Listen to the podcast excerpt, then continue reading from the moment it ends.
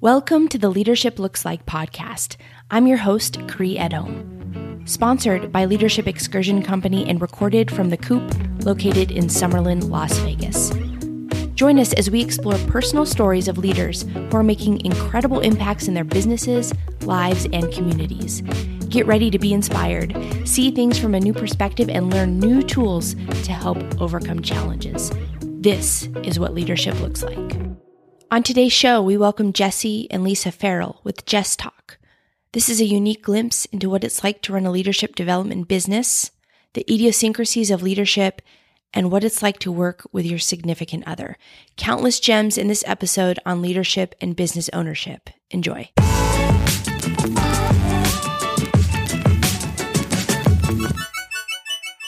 Jess and Lisa, welcome to the podcast. Thank you. Well, thanks Thank- very much. Thanks for having us. This is the first time that I've interviewed two people. So this is exciting. That is very exciting. I'm excited. And I am thrilled to have you two in today. Um, now, you two are you business owners. You you run your own business, JessTalk. Yes. And we're going to dive into those details. But uh, first of all, how long have you lived in Las Vegas? Lisa first. I have been here 22 years. I am actually 41 summers now. Really? Yes. I did not realize you two lived here, have lived here for that long. Yeah. Yeah. Yeah. I actually uh, came here to go to college. So I moved here when I was 17 Yeah. to go to University of Nevada, Las Vegas Yeah. and stayed because I could see the, there was enough affluency and opportunity for me to thrive. You travel a lot with work, though, don't you? Yeah, we yes we do. We travel. Uh, the n- actually we look at it this way: we travel as much as we want and no more than we want to. That's fantastic. So we're not we're not those kind of speakers that are on the road, you know, 275 days a year. So we travel as much as we like. We typically look to get clients in areas and regions where we want to visit anyway. So that's really fun. Yeah, we're working on Australia and New Zealand. Yes, we have been. We were this close a couple of times actually. Yeah, I can see, and I'm probably going to put words in your mouth here, but Vegas is such an easy place to travel to and from. And that's the reason why we like calling this home base. Is Right. That's the number one reason why we call Vegas home base is because you can nearly you can get to almost anywhere relatively easy, and you can get home relatively easy. Getting home can be more difficult than going out because so many people want to come to Vegas. Yeah, Right. depending on if it's the weekend, especially. Correct. Yeah. And how long have you um, been running JessTalk? Do you want hours or years? Well, let's talk about years first. I'm Okay. sure that's nonstop hours. Seventeen years. So, what were you doing before JessTalk? I was a, I was actually a hospitality executive. I was uh, worked in hospitality for thirty six years, Okay, here in here in Las Vegas. all in Las Vegas, all in the gaming mecca as we used to call it. and what exactly was your role in hospitality? I started at my my early role was a busboy. my last role was executive casino marketing, where we dealt with a lot of the high limit players to come to Vegas and, en- enjoy themselves and the, all of our hospitality gifts that we had for them. And what happened in your life where you decided it's time to do something on my own? It was really simple. It was a profound situation that happened. Lisa's heard me say this a number of times. I, uh, my last stop was Premier. Was at the Bellagio, and the Bellagio was at the time the number one in the world in the industry for what we offered people in those in those services. And I knew for a fact that I would actually. I had decided I was going to die there because I loved the ambiance and the art and the style of the casino and the A level property and all of that stuff. The the water out front with the fountains and and uh, I knew if they came in to terminate um, 18 of the 21 executives at my level, I knew me be one of the three. I would be one of the three that stood, and it didn't happen that way. They came and they fired three of us, and they kept 18, and I was one of the three they fired. And I and I thought to myself, with the quality of which I do this job and what I give to this company, so unselfishly, something must be wrong. This obviously is not the place for me or, or the industry or the business for me because what else do I have? So, sitting in front of my vice president when he was terminating me, I decided in two words that those things that I decided changed my whole world. And I said, never again will I allow one man or one woman or a committee to sign my high six figure financial fate like that at the snap of a finger or the signing of a pen. I'm going to discover what my purpose is. And I will not do anything else beyond whatever my purpose is because you cannot get fired from your purpose. Yeah. It can't happen. Th- Those are your best gifts and talents, which are which I believe all of us have at some deg- to some degree, and that's why we're here is to serve that. So instead of looking to, cl- to climb that corporate ladder time after time after time after time, what if I just pursued my purpose, my calling, my best gifts? How can you get fired from that? And how did you know to do that? intuition. I didn't, I didn't, it was something that I didn't know that I didn't know until it happened. When I was sitting in front of him being fired, it came to me purpose, my calling, understanding that. And I didn't have a clue, I didn't have any clue how to discover that purpose or calling, but I knew that was it. Yeah. I knew that was it. So how did you discover it? That's my question too. Is what did Yeah. that journey? So, um, you you you have a, a, a very nice career, a nice position, but but you're let go, and that is a very difficult time for a lot of people. Sure. What am I going to do? You know, you probably at this point didn't think you would take the path that you ultimately did. So what did that transition look like? That journey from working for someone else, getting fired, and then having to find your purpose. I will. I'll say. I'll say it quickly, and that was how I don't dominate the airwaves. 'cause I like the sharing between the three of us. So ask more questions if you want more. There'll be plenty more. The the short story is, I picked up a book at that time called "Action Strategies for Personal Achievement" by Brian Tracy. He's a Canadian author and speaker, and in this book he had a ton of of intel that could help you reshape your, your world, your life, per, personal or professional, specifically more on the professional side. And two of the things that really stood out that was the difference maker that made it happen to answer your question was he says, if you do not know what your best gifts and talents are, ask 10 to 15 people that know you well because they know even if you don't. I go, well, okay, because I really didn't know. And then he said, if you, uh, he says, if you will read one hour a day in your field of study, you'll become an expert in that field in five years. I, th- I thought I really can do something different because at the time I thought all I could do was hospitality. So number one, I knew I could do something different just by reading an hour a day in my field of study, whatever that is. And I knew I could discover my purpose, my calling by asking people what my best gifts and talents are because I don't know what they are and I never ask. So the first person that I asked, I thought he was full of it. I did not believe him. I thought he was just making it up. And then I asked 14 other people. They all said exactly the same thing guiding, leading, and directing others. And I go, you got to be kidding. Because I, I, I don't just know. didn't see that in yourself. no, I had no time. idea. Yeah. Had no idea. Yeah. So how do you put that to practice? You you say that's a good question. What you do is you say, okay, so if those if that is true, that these are my best gifts and talents, okay, where does that stand on the market of that field of which I'm now going to apply that? So I measured where I stood, and I knew I had to go to get certain training in speaking, certain training on training, on guiding and coaching people. So went to Coach U to get the coaching certification, and uh, sought out other professional speakers that are far better than myself about what they would allow on a tutelage sort of thing, and then then from that say, okay, where do I apply my skills? How do I apply where I'm at to the market and determine what that is, whatever that is. Get in right there, get in where you fit in, and start growing from there. And you just started speaking and teaching and Yeah, the, the right first in. person that asked me, you know, what am I up to? And I told him, and he says, well, how much do you charge? I go, my mind said, make something up. Yeah. So I said $3,000. And he says, well, what makes you think you're worth 3000 Let's see what you got. And my mind's going, are you kidding me? I'm like, just right now, start acting like a speaker. It was really very uncomfortable. Uh, anyway, so it's just, it's a, it's a matter of really having the, the, the constitution and the foundation and the confidence to know that you can make it work in that area. Just determine where you're at, see, see and study who the best of the best and borrow the gifts and strengths from the best of the best until they become your own.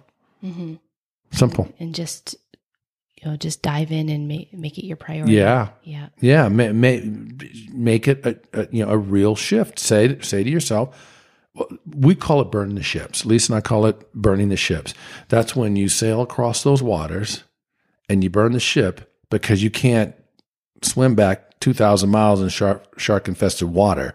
So leaving the industry, I had to burn the ships because there's no room, there's no place for second place. This has to work. So just mentally have that concept. Yeah. So, Lisa, how did you meet Jess?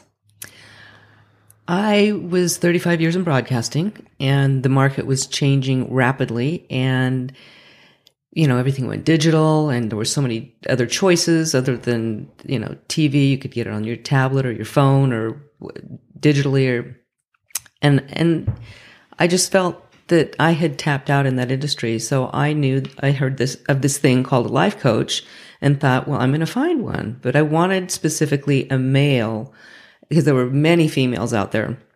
And so the general manager of my station said, well, I, you know, once upon a time knew this guy. I, I know he travels a lot. I'm not sure if he's still coaching or if he's just speaking full time. And I said, well, I'd like his number. So I called Jesse and said, I, you know, come highly recommended by, by Mike. And, uh, are you taking on coaching clients? And he said, well, I'm actually not. I'm, I've got a, a wait list.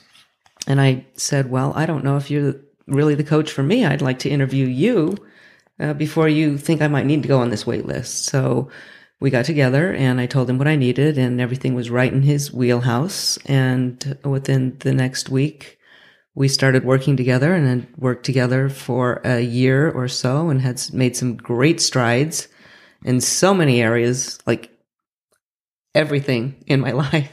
You know, I didn't have a budget. Um, I wanted to build that bridge from corporate to another another life. What did that look like? I had no idea. So he he helped me work on my purpose and where my strengths lied, which transferred over to being a coach myself. I helped people in broadcasting build their business, which tra- transferred over to helping people build their lives. Yeah. She was making quite a bit of money as a as an executive on the sales and marketing side of of television and broadcasting, but she had never really you know, thought about how to build and balance her life that way. So when I asked her the question, I said, How long can you survive if you stopped working where you're working and didn't choose to work anywhere else and just lived off of what you currently have? She said, That would be about an hour. I go, You want to change that. yeah. You, you that, that's where she began to understand, oh, wait a minute. It had never because she had lived a life for so long just figuring out how to make it happen. But that's a really hard way to do it because you're always under pressure all the time. You have no cushion for any the, the ups and downs of life, you know. Yeah, that's let's talk about that really quickly because I think it's such a um, an important point. You know, you do you have to think long term, and when you're in the grind every day doing whatever it is that you're doing, it's hard to think big, and it certainly makes sense to reach out, you know, to get to get that help or the the education or the tools that you need, so you can start to think long term three, five, ten year Absolutely vision. Bigger. Or what ifs, you know, what mm-hmm. if something catastrophic happens? You know, what are you going to do? And I'm not talking about just your finances, but your life. Mm-hmm. You know, things can change fairly quickly as they did. Uh huh. Absolutely. Um, things can change at the blink of an eye. At the at a, a stoplight can change your life. Mm-hmm. You know, those that see it and those that don't. I mean, there's so many incidents. What I learned back, and then when you said let's talk about that, what I learned at some point, well, after that Bellagio experience, when I what I came to embrace and accept is I'm not in control of anything. That was really hard because you're trying to control stuff. You're trying to control, you know, the finances or the job or the or the friends or the relationships or whatever. And to learn that you're not in control of anything, it's a big, that's a big deal.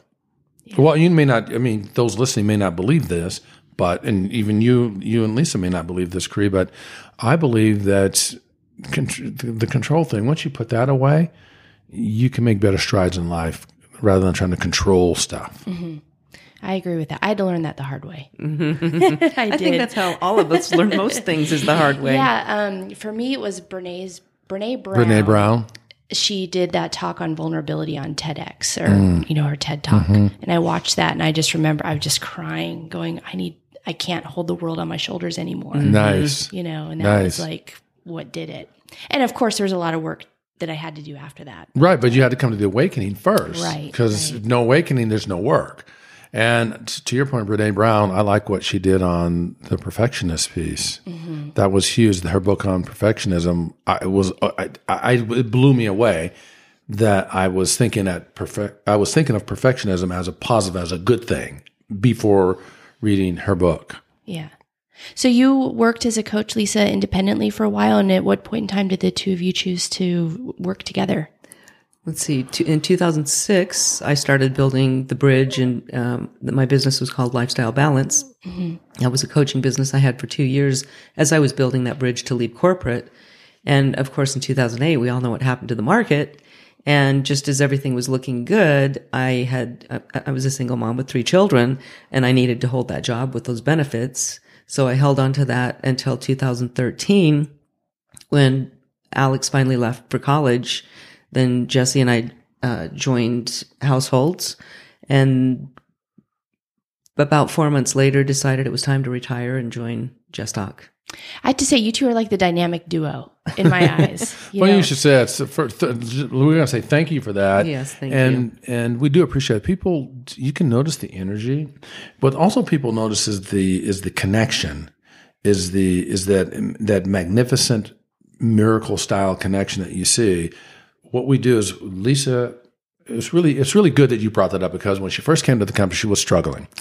Uh, and we I had this master plan that had like 27 pages in this master plan with videos and all kinds of stuff, just really tricked out. So we we made new we we not I we created two uh, we created four new pages that were dedicated just for her, what she would do and how she would do it, and you know what that would look like in terms of training and getting it together, getting up to speed, and her role and blah blah blah.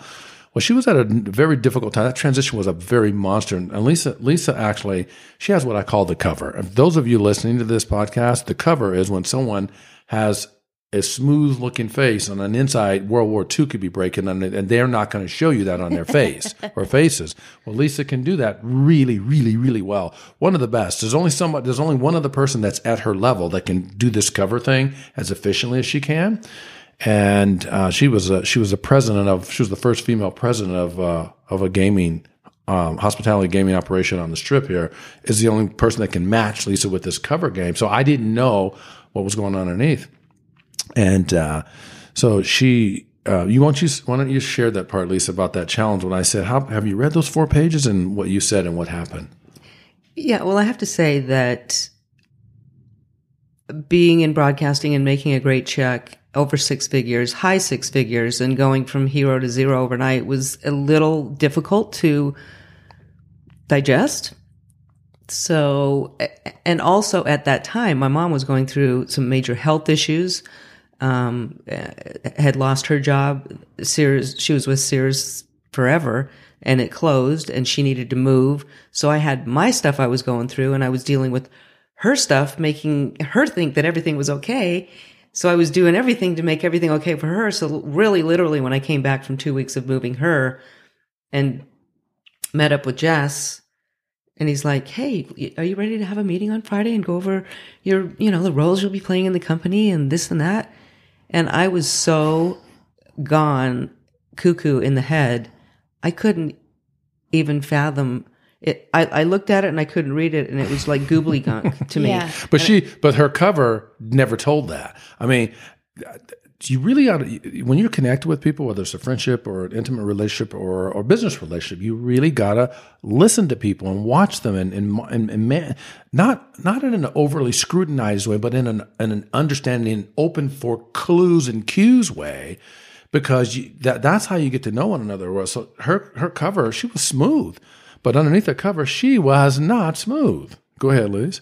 So I, I literally said, "You are being mean to me." Oh you, uh, I, I, I just broke down and started crying. Yeah. It was a, it was a literal breakdown. And I'm like, "What in the world is going on with her?" I mean, I'm, I just asked if she read the pages. Right, and you were in, internally combusting. I, because I wasn't. I was. I was ready to just breathe for a minute to get out of corporate and just figure out who I am, what I want, where I'm going. And having just moved my mother and dealt with her stuff, I'm like, whoa, whoa, whoa! I am not anywhere near ready to talk about anything but just chill time for just a little bit, you know. Yeah. And I have a funny p- feeling that the people listening to this podcast right now, I'll bet you there are a number of people nodding their heads going, been there, done that, got a t-shirt, in fact, got a drawer full of t-shirts of that. And oftentimes those people that have gone through the same thing that Lisa is speaking about, most of the time they don't have a go-to place, a place to go and work that out. And typically the pressures and the stress, whether it's a husband, a wife, a boss, or, or whatever, a business, those pressures don't stop. And if you don't have a way to speak to it, you can unravel and it can really be a nasty mess. So I said to her, what were you going to say, Lise? Well, there was also the other thing of coming out of corporate that I was on sleeping pills, I was on anti-anxiety pills, and I was on all I was on eight different meds.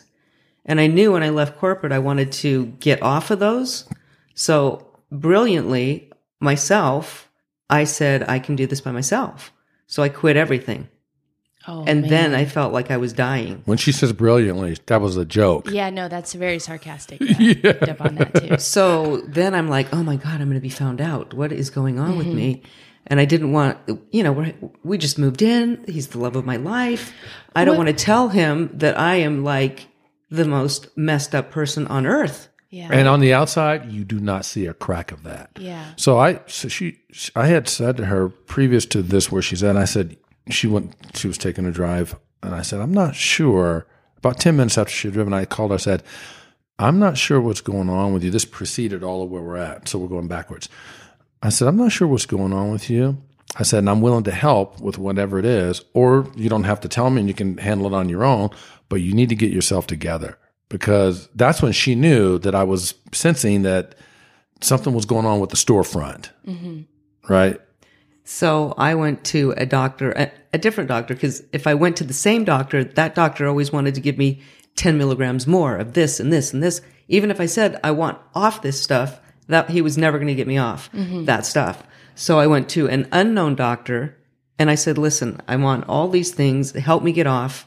And he brought out this little yellow sticky pad and wrote Monday through Friday and wrote an X here, an X, you know, here and here and here.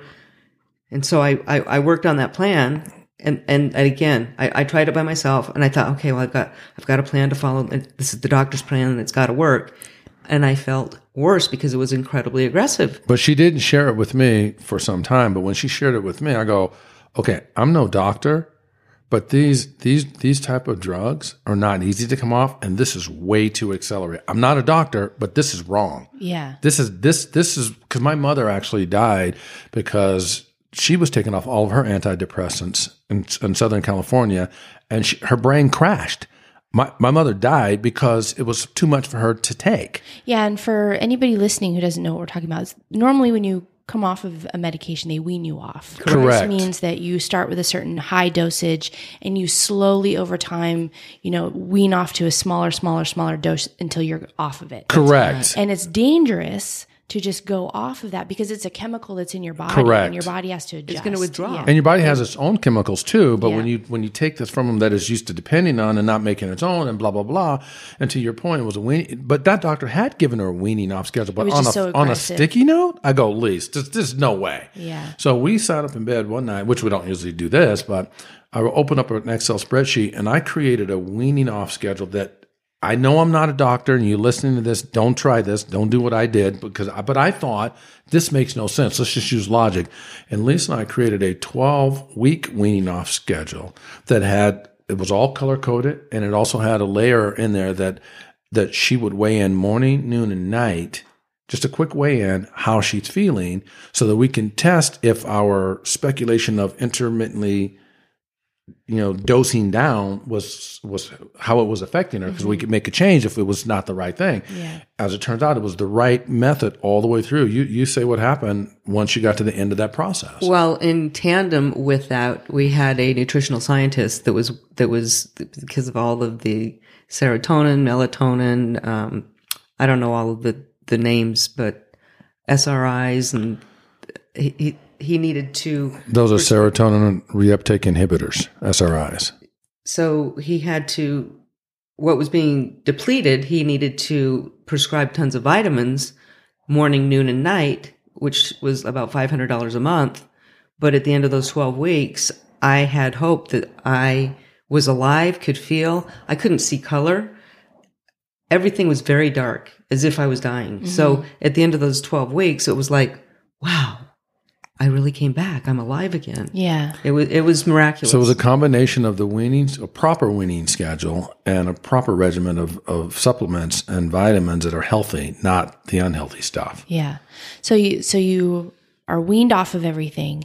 And how did you pull yourself, you know, through to get to start working with Jesse and bring back your coaching life and really get through not working for corporate anymore and just start a new life really is what that is. Well, when I finally felt better, we went on a walk. Yeah, it, ha- it all happened. It, it all happened in a walk. Because now the story's sort of been told a bit distorted. So that was the previous stuff before the four pages that we talked about earlier. oh, right. So then the four pages come up, and then she had this this kind of uh, moment, we'll say. I said, let's let's just take a walk.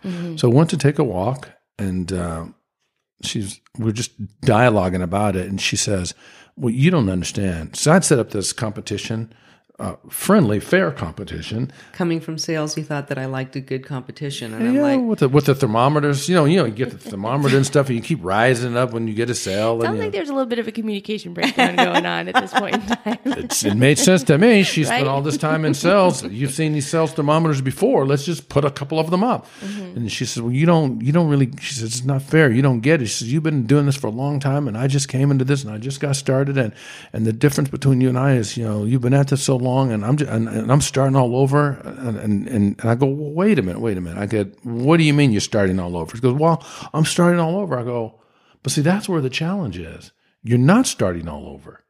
you're starting again, not all over again. So, what you want to do is you want to take your best gifts and talents from what you learned in corporate America and pull those over. Okay. In fact, when we get back to the home office, let's take those four pages and tear them up and throw them away. I'm going to give you a blank sheet of paper, and what I want what I want you to put on that paper is only what you want to do. If you don't want to do it, don't put it on the paper. You put it on the paper, then that's what you do. You design your own development plan. I don't need to design that. You spend enough time in corporate America doing a lot of things you don't want to do. In your own business, you should do what you want to do, not what you don't want to do. Mm-hmm. So I said, think of it like you're starting again, not all over again. Yeah, I like that. It's um because your experience, whatever it is in your life, is something, hmm and nobody can really take that away. That's from you. That's right. mm-hmm. and, And it's value. and it's value, absolutely. And don't forget that. So she came home from that one walk, that one conversation, and through the roof she went with her success, with how she, and now she's an absolute strong, equal pillar with her own gifts and talents and strengths that support the the whole JessTalk speaking and coaching firm roof. She her own talents, and you, you, we can document, you know, re- reoccurring revenue based on her direct input herself, so she can see the value of what she's doing. Yeah.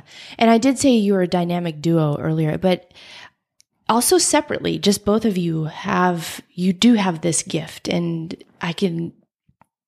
You're helpful, you're caring, you listen, you you have incredible insight and you pay attention. It's not just talk. No, You know, you have programs in place, but you you really hone in on people and I see it and and um I admire it. It's No, we appreciate that. We're glad you do because some, we, we believe that that's very, very important because, you know, at the end of the day, um, we say it all the time, and it's, it's not a commercial, but at, at the end of the day, we really believe it's it's about how you leave them feeling.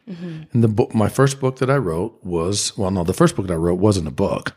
Okay, I was writing a book because you're supposed to write a book. It was about 31 pages, and that was it. Is that a Not- magazine? it was, it was barely a magazine. Small ebook. And so I kicked it away, but I, you know, another circumstance came up that created uh, an insight, and it was an epiphany that I, I wrote a book because I felt I had something to say and share with people, not because I'm supposed to write a book. And that one just really, literally, almost wrote itself. And the book is called How You Leave Them Feeling, and we both believe that. Now, there are some people out there that um, may have a challenge with that because if you know they, you know, they may not believe that you've treated them to the highest of whatever, whatever. But at the end of the day, there's no mistake that the how you leave them feeling concept, we don't just speak to it or write to it, we live it. And is it, are we perfect? Not by any stretch, but do we have a pretty good batting average? Yeah. We're both highly focused on the power of what that message means. What, what would you say about it, Lise? it's it is the difference maker in our life because just it's a simple concept. Very. If you leave things better than you found them and you leave people feeling great and leave them wanting more, Mm-hmm. That It's it's just it's a no brainer. and that's the best way. That's the signature of the how you lead them feeling concept is to leave people, circumstances, and situations, like Lisa said, better than you found them, but to leave people wanting more, more of you, more of your connection, more of your energy, more of your more of everything that you have to offer. Leave them wanting more. Don't try to put it all out there. Don't overrun the don't overstay your welcome. Which can be a curse because Oh. sometimes in his sessions Oh, he it's has a hard time shutting him down. Yeah. Because people want it feels so good. It's brutal. being in there to really just really get everything off your chest and just be free. That once they get on a roll, they don't want to stop, which can be a problem if you can't moderate that. she is constantly doing what she can to help me manage that. It's sessions over the phone are difficult to, to shut down, and to the point that Lisa says, because oftentimes for the very first time someone's discussing something that's been a bother or a challenge or an albatross around their neck, and they can see the opportunity of light of possibly getting, you know, number one, getting it off their chest, and two, getting into a very positive space. They don't want to stop. Mm-hmm. And in person, it is freaking much more difficult. I, I have had people. I said, "Listen, we have one hour, so I'll let you know it's going to be an hour. Problem. I'm looking forward to. it. I got sessions back to back, and and and a lot of times people don't really get super ramped up until they realize the time is getting near. Now they really want to start coming with it. And even the, the caller calling in on the other line, he'll say, Let me just tell the caller I'll be right with them, that I'm just shutting it down with you. 15 minutes later, the caller's on the line, and it's like, you know. No, I uh, so. Uh, Lisa, you calling for your session? Oh, perfect. I just got one person in the studio. We're just saying goodbye. I'm shaking. I'll be right back to you. I mean, right back. I'm talking 30 seconds a minute. They'll talk for 10, 15 minutes. I'm at the door. I'm like, you got to go. Yeah. They're on the line. Yeah, I mean, I'm listening to you both talk about this, and it, I witnessed this as well. You know, Yeah. it's you. It happens to you too? It absolutely does. Yeah. and um, you know, you it takes a little while for people to get comfortable. Right. You know, but um, how do you how do you help people? Because here's what's happening: is they're unleashing feelings that they have been keeping inside, Correct. or may not long even know are there. You know, Well so, said. So, what's your advice for anybody who finds themselves feeling this way, that utopia that they that they discover about themselves? I say, I say, run, run with it. Let it happen. Don't, don't put a governor on it. Let it happen. What do you think, Liz? Well, because they're they're they're opening up and they feel such a trust with you that if you shut it down, who knows if it comes back? Yeah. And then are they going to get the growth and development that they that they were on that path to get if you stifle it? Right. You know, it's it's you you have to be an intuitive person and you have to read it and you have to know when to go in to say, you know, that that's a great place for us to end this session and pick up the next mm-hmm. because the next person's waiting right now. You know, I mean, and and even sometimes when you say that, They'll, they'll say, let me just, let me just one more thing. Let me do just one more thing. I've done that before. I've even put them on hold to say to the other, so listen, I, listen, that's the other caller calling in. Let me let them know that you and I are just saying our goodbyes. Okay. Go over. I, yeah, I say it. I come back. They talk like we have another 15, 20 minutes. Yeah. So, so, but back, back to you. But so, what do people do? Whether they, it's not about whether they can afford the services like we have in terms of a coaching situation. Even if they're not, even if they cannot, for whatever reason, connect with a coach, look for a very solid, trusted advisor, someone with experience, someone that has the time or opportunity to connect with you. Do not do it by yourself. Do not attempt to do it on your on your own. What I learned over the years is that you could do good things by yourself, but greatness comes from the connection with others. You, you need other people to do great things. You cannot do it all by yourself. Luther Vandross, a great singer, even said it. He says, he said, um, everybody needs someone else to help champion their cause. And who championed his cause? Roberta Flack, uh, David Bowie, and Dionne Warwick. If it wasn't for those three people, we wouldn't know Luther, Luther Vandross, no matter how good he is. So we all need that. So my answer to you, for the people that may be listening to this, is seek out and get the help that you need. We all need it. Every one of us do. I liked how you pointed out earlier too, where you know you were transitioning from corporate to doing your own thing, and what you did is you seeked out people who you saw them as as experts. You know, Absolutely. they were they were far ahead of you. They knew what they were doing. Those are the types of people, especially if you don't know how to do something. And if you- those are the types of people you want to seek out because it can Yeah. save you several years of study on your own Mm-hmm. to see what it what others took several years to learn and take a fast track from them and Yeah. and learn what they've done. And if they're not accessible to you for whatever reason, in this particular case, buy their books, get their tapes, get their videos, look at their movies, or if they're not accessible to you, uh, get, get the bio, get the bios on them. F- Learn as much as you can learn about them and from them. See, everybody, everybody, you know, has something of value to offer. And the more they have to offer, the more they want to give it back to others because they got it from someone else too. That's how I see it. So that's that's what I'd recommend for the people that may be listening to this podcast and wondering, okay, I can't afford a life coach or or or, or a professional coach or whatever. You can afford to go to the library, can't you?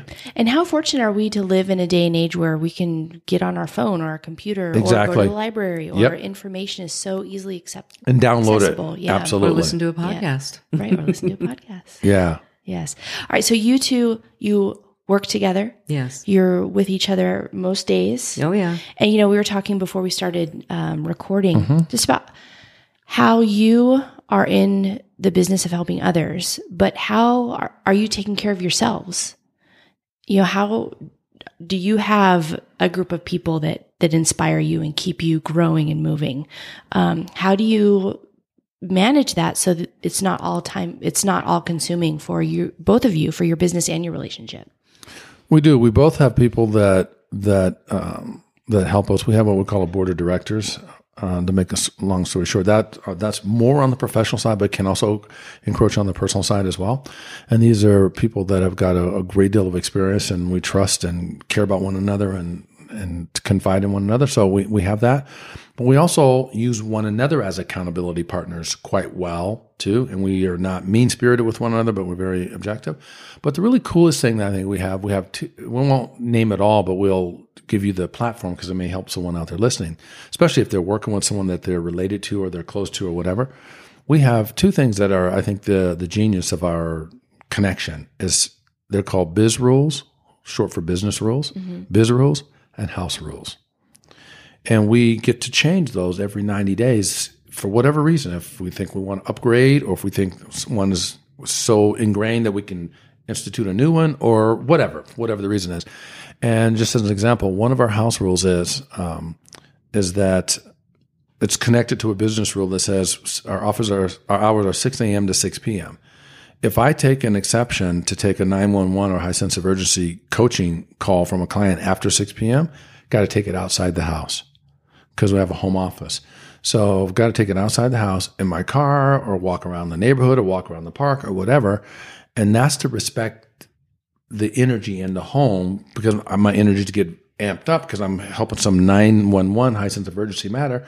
And that's interrupting her space of being at home. Mm-hmm. And so we have three each, three house rules and three business rules.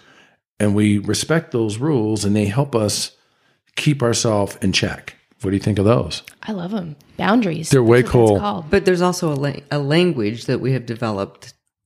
So if uh, typically I work downstairs and he works upstairs, and if there's something that's going on that I need him to know right away, even if he's on a session, I will slip him a note that says fast track, which means I need five minutes of your time as soon as you can give it to me.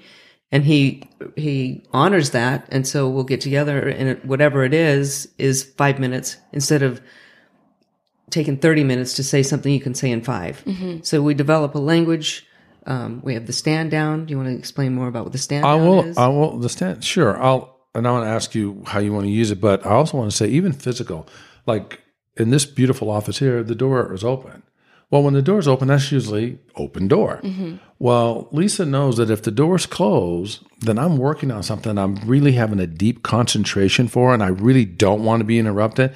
I don't even want a physical presence in that interruption because I want to get this done. If the door is open, well, she can come in. She she can still come in, but she's much more mindful about coming in when the door is closed than if the door is open. Mm-hmm. These are just kind of little things that make it work. What part of the stand down did you want me to? well, it's just another part of language rather than saying so many words. That one word says a lot of things. Okay, so the stand down is that it was designed for people that are communicating with one another and they don't have, um, they're not ready to, to answer a particular question. Because they like to process, so they don't mm-hmm. know what to say. She Okay. Lisa tends to be more about not slow as in negative, but slow as in needing to take time. and and process it. So when you come to Lisa with something, you want to either give her the room. If she doesn't have the room, then she needs to make it a stand down to me to say, "Listen, Jess, I know you need this. Is can I get back to you in a couple of hours?" Or is it okay if I get back to you first thing tomorrow morning? Or Jess, how soon do you need that? Well, I need it in a few days. First part of next week. Is that good for you? Then you don't have to answer anything. The stand down is you stand the other person down mm-hmm. and and not answer all the questions that they want or any of them, but answer when you're going to be able to get back to them.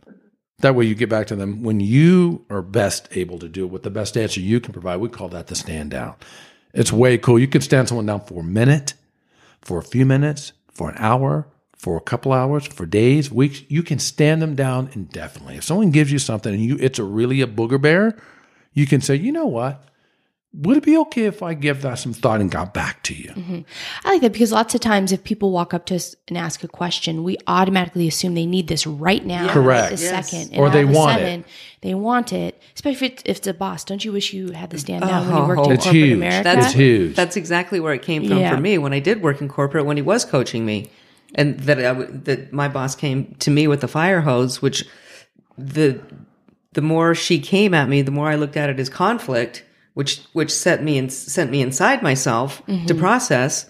And t- I'm like, I need to figure this out. But because it was in that kind of a presented to me in that kind of a manner, I just shut down. Yeah. So And when she shuts down- down, she's not being her very best self or giving her very best self, and she knows that, which further deteriorates deteriorates her confidence because she knows she can be better than that. But she, it was almost like ah, I can't do. You know, what I mean, it's very uncomfortable.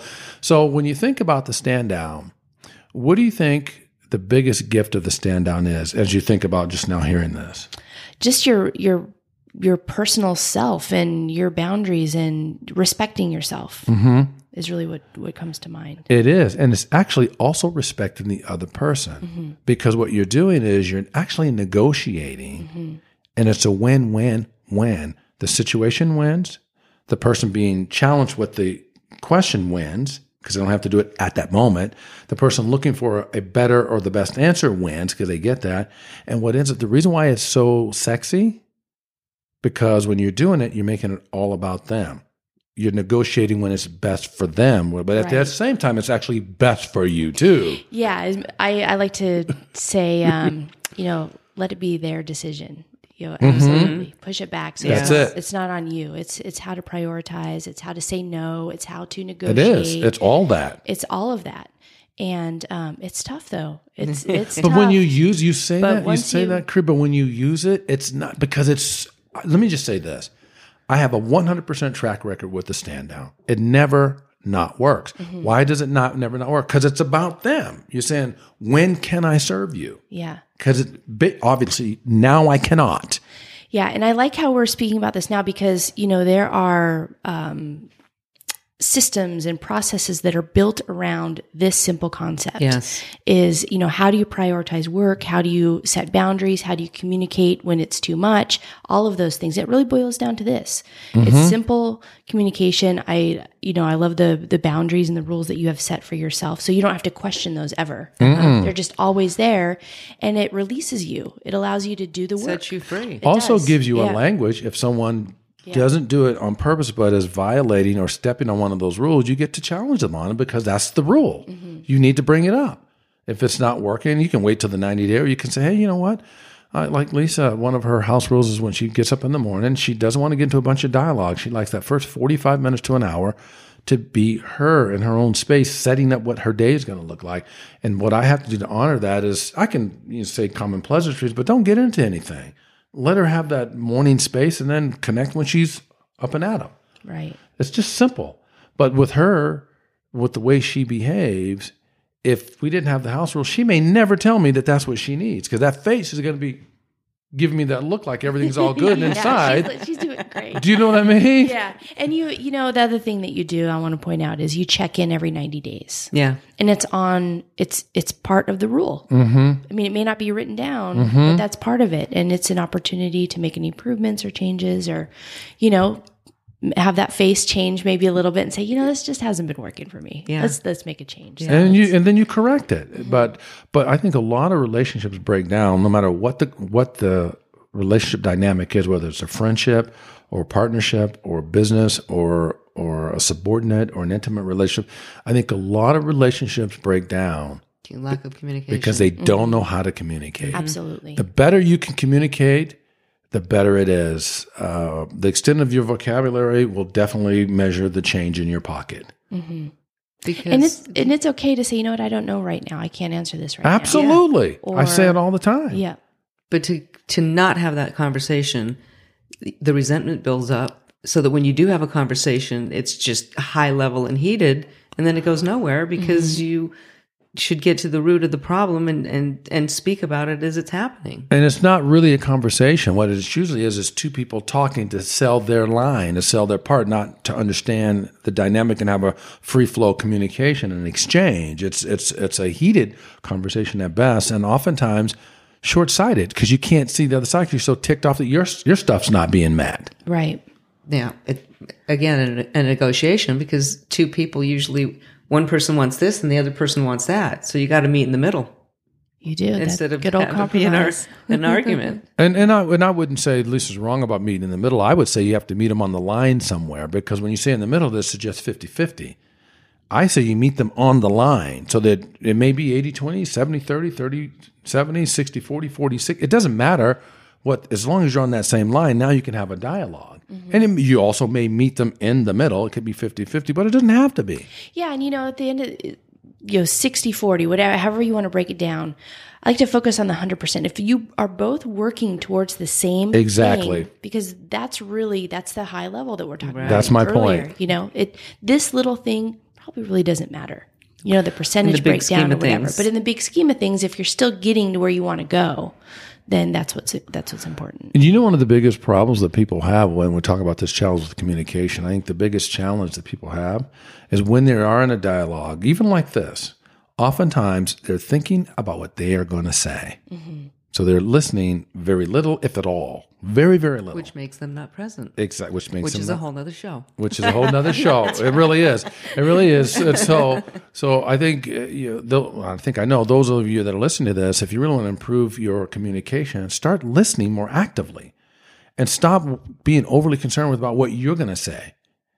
You can always come back to what you're going to say. You can always get back to them. You always come back another time. But, but I, you talked about that earlier in the program. You talked about the quality of how both Lisa and I listen. And Lisa is actually she's a natural born good listener. I had to learn to become a listener because my personality is one that um, natively, without any me doing none of the work, I would not be a good listener.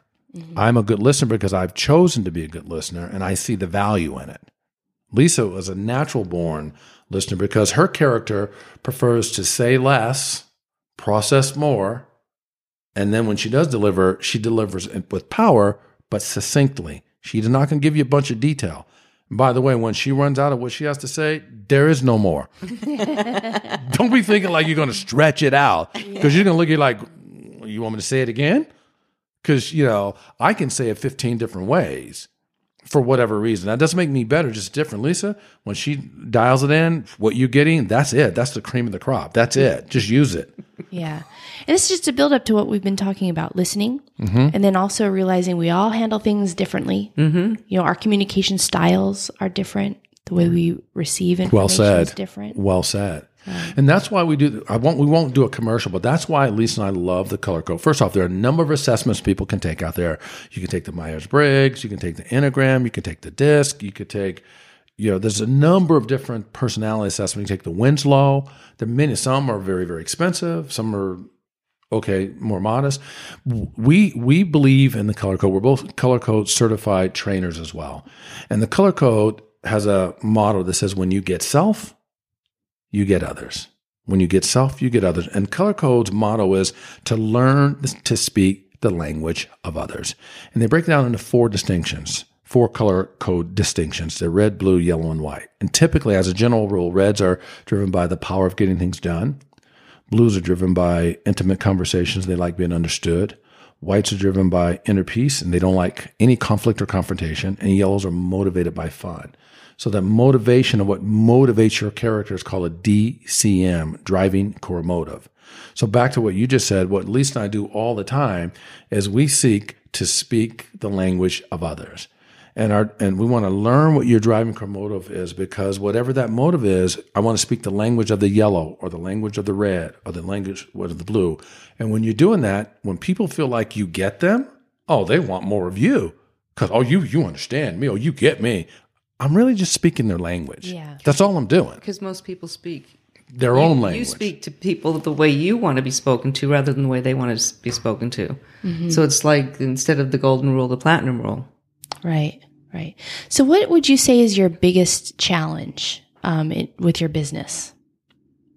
We touched on one earlier about you know once people open up, then um, they tend to take more time than scheduled and those Right. types of things. But but what else are you running into? Well, I think right now uh, we are taking JessTalk to the next level, which is called Next Gen, which is building an online business so that it's not continually shaking hands, kissing babies, so that the the machine can be out there working for us.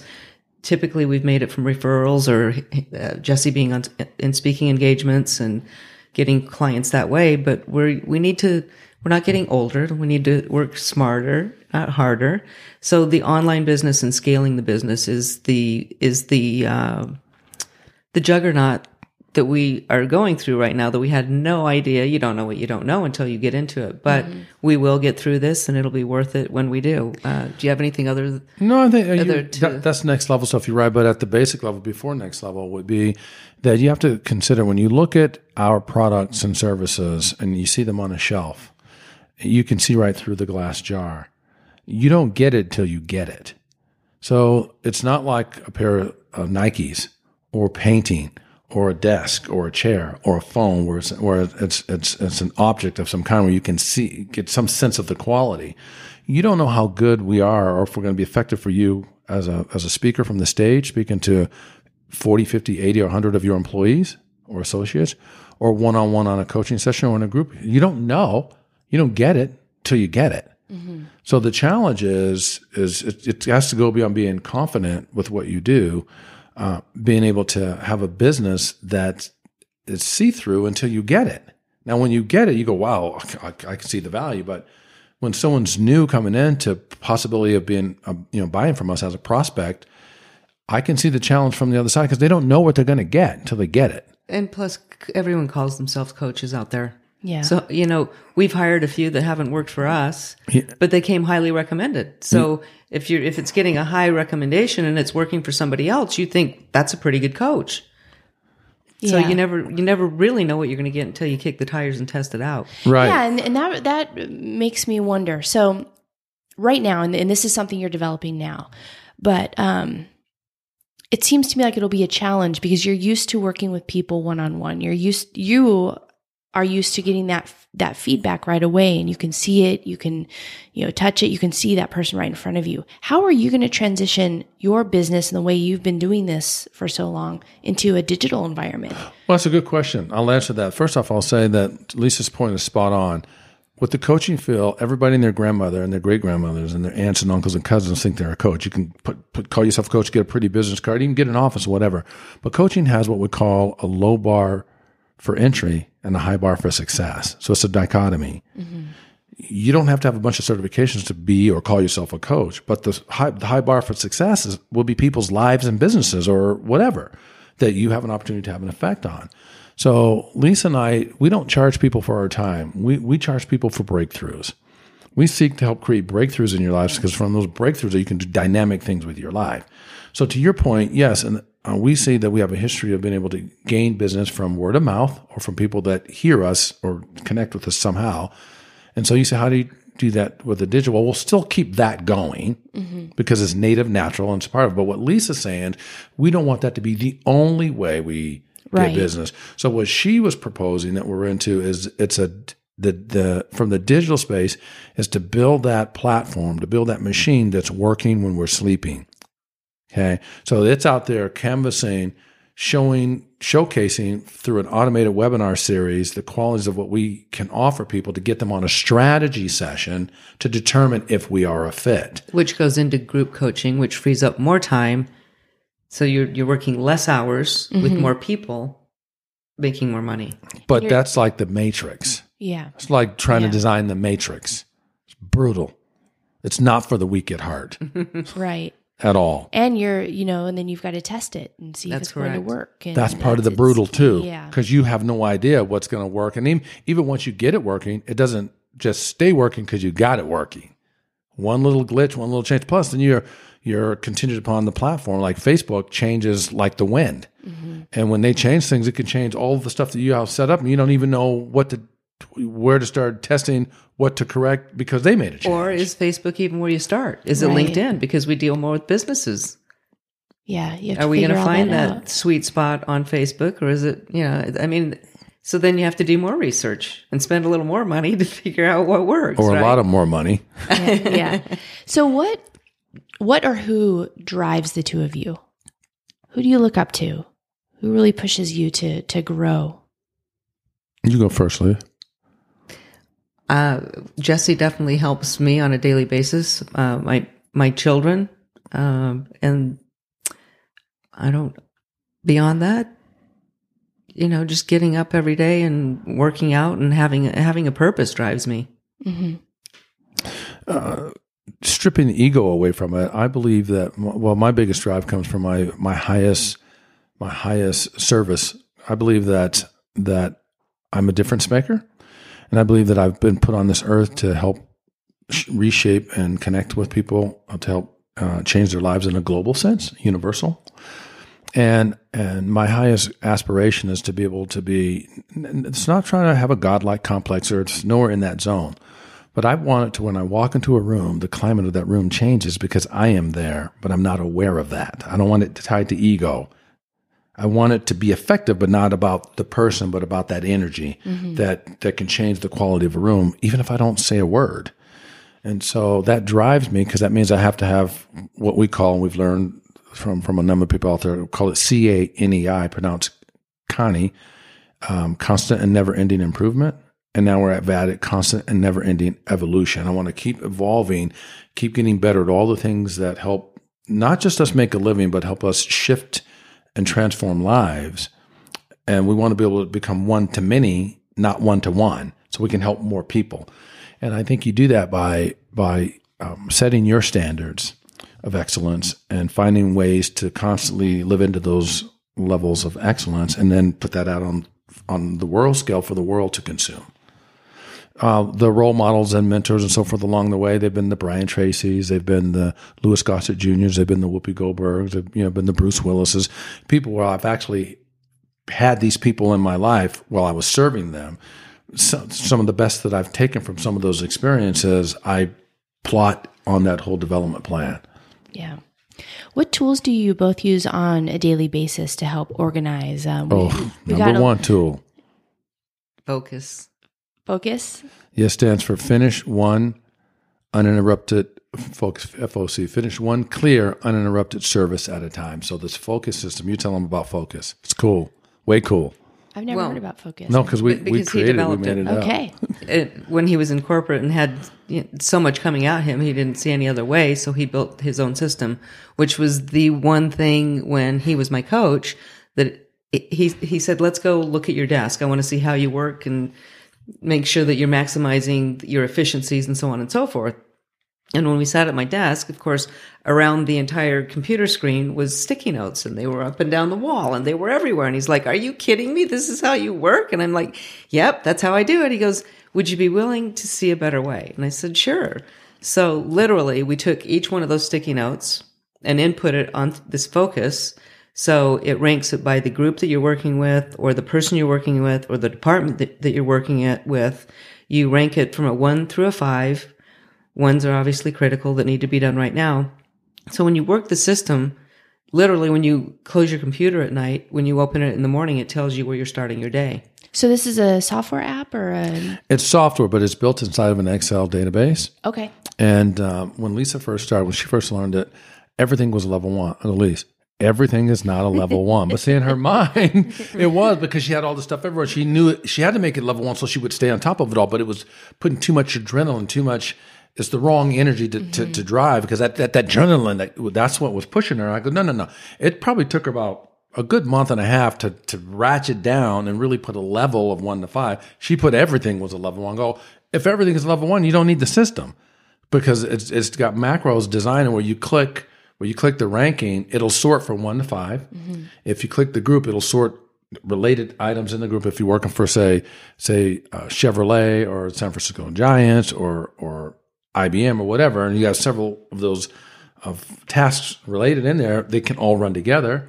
When you click the do button, the do button says this. Let's say you've got a list of say 90 I, I know I know for a fact because I just up, I just refreshed mine today. I've got 90 things on my to-do list right now, which is a short to-do list for me by the way. You, it can get to be about 160 180. You can't keep up with 160 180 things or even 90. Well, so, and sometimes it's just a place to to do a mind dump instead of instead of holding it in your head.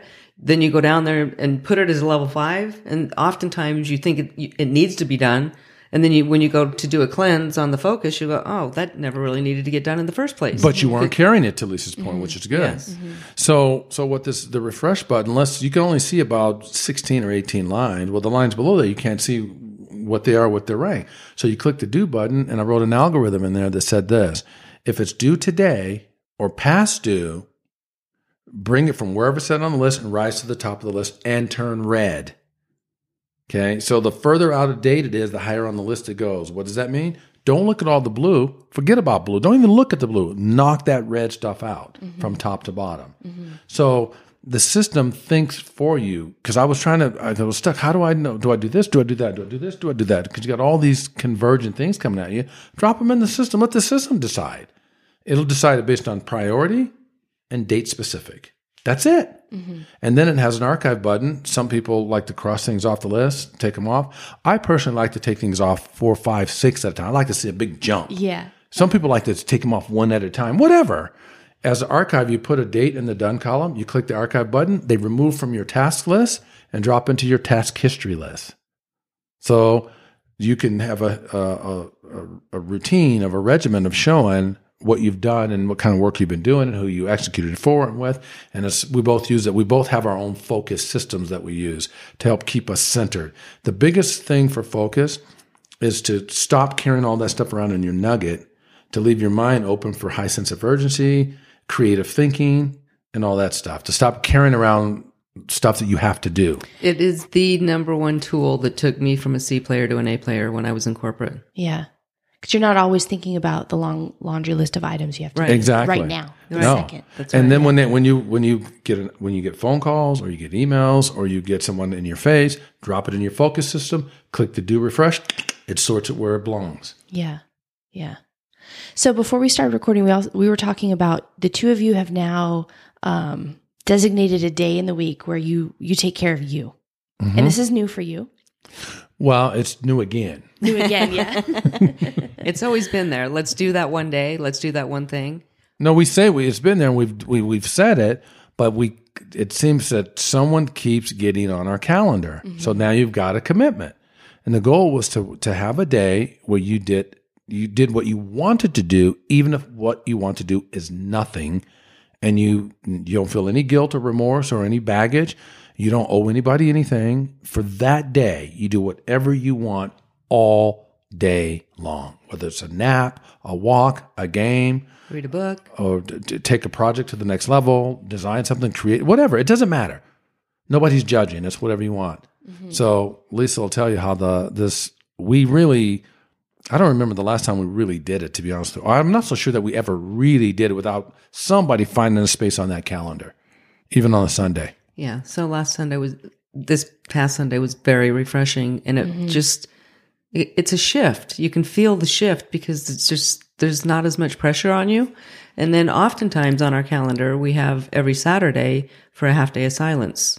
So whatever time you get up for six hours, you don't you don't talk. we know Lisa loves that.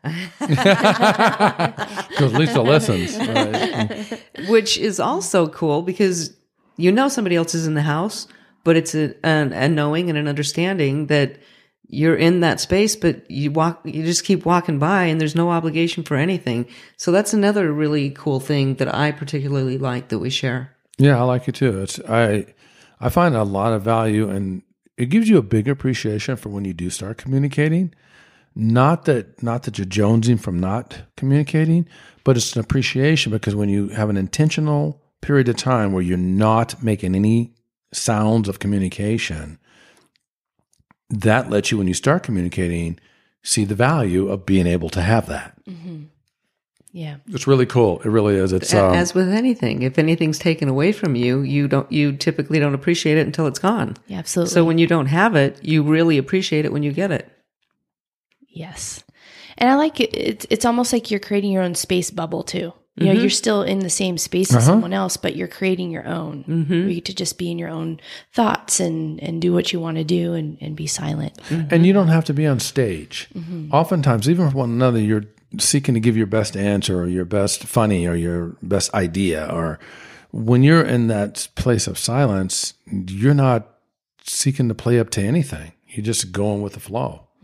But even even on our even without the day of silence, even on the day that we decided to take at least one day a week where we have where we schedule nothing, that was like Lisa says, it was a shift. You could feel you know what it felt like? It felt much like it feels when you go to Hawaii.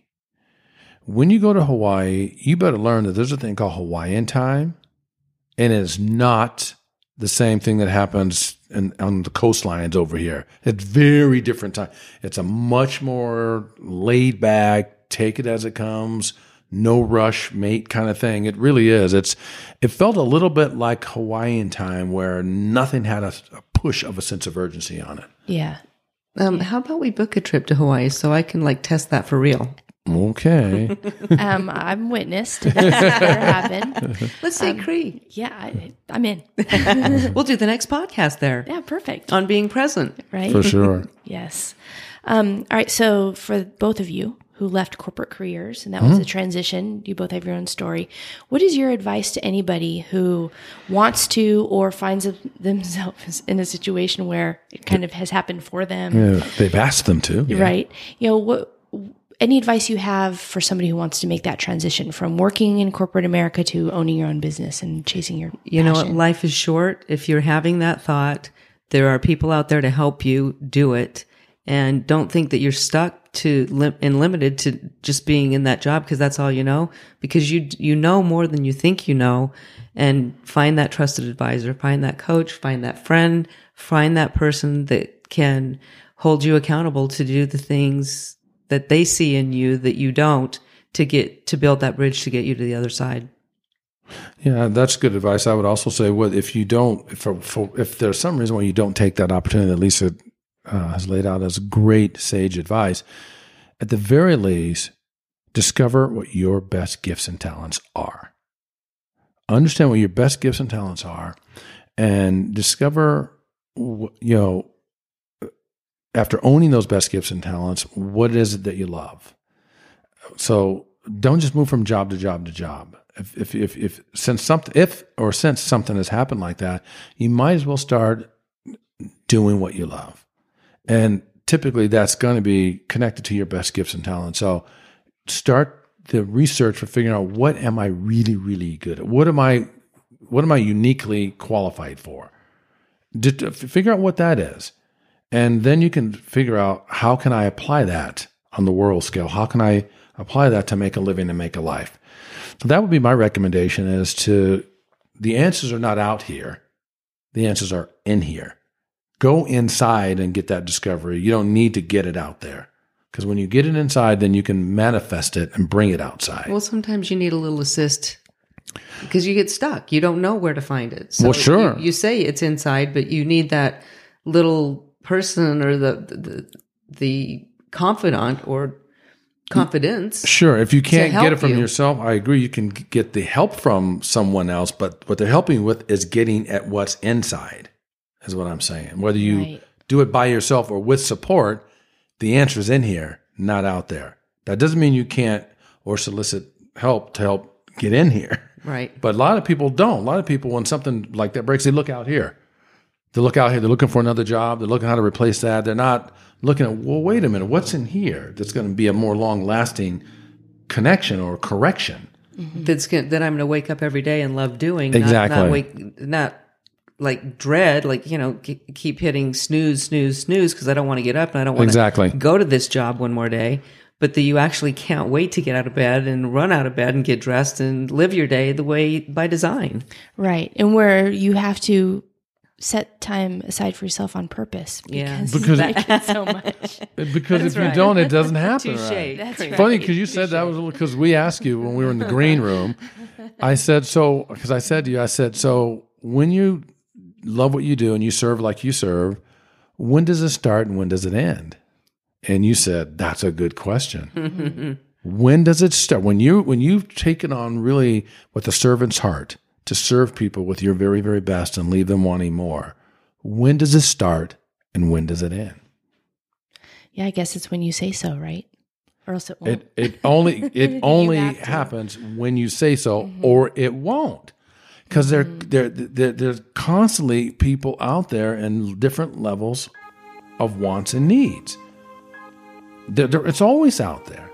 So you could be around the clock unless you set aside some time and lock that in and block it out, and it's and it's not open for negotiation. That's your time. And ultimately, we want to get to a five and two. Two and five.